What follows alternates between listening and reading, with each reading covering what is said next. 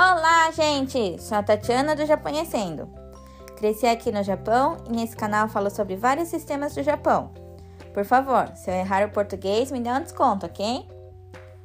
O assunto de hoje será a declaração do imposto de renda. Kakute Shinkoku. Já chegou a época de fazer a declaração. Esse ano será a partir do dia 16 de fevereiro a 15 de março. Aqueles que trabalham em empresas têm o imposto de renda descontado dos seus salários mensalmente, que se chama Gensen Choshu, recolhimento na fonte. No final do ano, a empresa faz o Nenmatsu Chosei, ajuste fiscal de final do ano, e calcula a diferença entre o valor total do imposto descontado mensalmente e o valor anual, que é calculado sobre o valor do salário de um ano.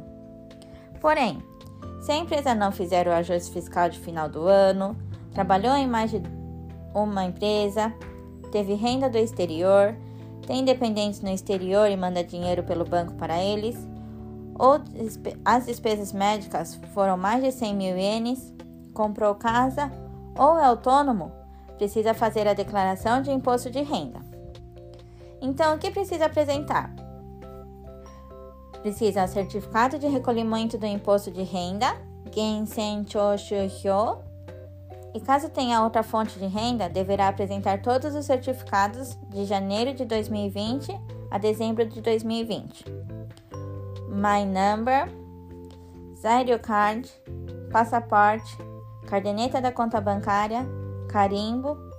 Caso faça remessa de dinheiro para familiares dependentes fora do Japão, será necessário apresentar documentos relativos a familiares, tipo certidão de nascimento, certidão de casamento com a tradução, recibos emitidos pela instituição médica que especificam os gastos. Para as pessoas que estão inscritas no Seguro Nacional de Saúde, Kokumin Kenko deverão solicitar o comprovante de pagamento do valor total na prefeitura. Pessoas que adquiriram casas próprias no Japão deverão solicitar ao banco onde foi realizado o empréstimo e pedir o documento chamado Jutakuron no Nenmatsu Zandaka. Obrigada por escutar e qualquer dúvida me mande no Twitter, arroba.